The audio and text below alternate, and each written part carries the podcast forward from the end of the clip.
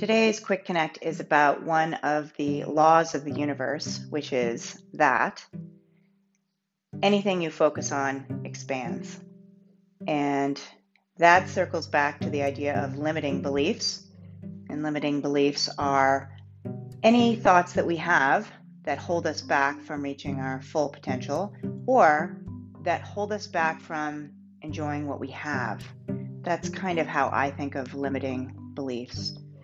So if you buy into the idea that whatever we focus on expands, then if we think that everything stinks, if that is our limiting belief, that everything stinks, that the universe is working against us, that nothing ever works out, then that is in fact what bounces back at us.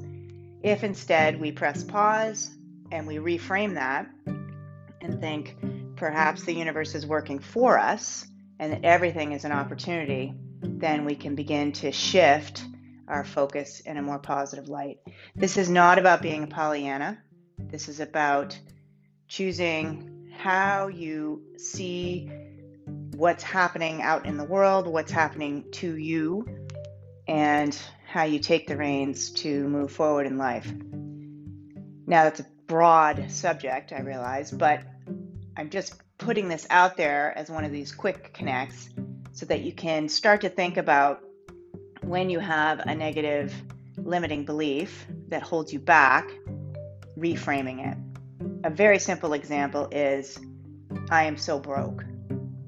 Instead of accepting that as a limiting belief and therefore having the brokenness of your life, you could be broke or feeling broken expand, you can shift that and say, I used to be someone who was broke, but I am willing and able to live in a cash positive way, or I am willing and able to take the reins in on my health so that I feel less broken. That's my thought for you today. If you like, join us in our Facebook community. Just search Custom Fit Community and I'll add you. Let me know that you heard this podcast.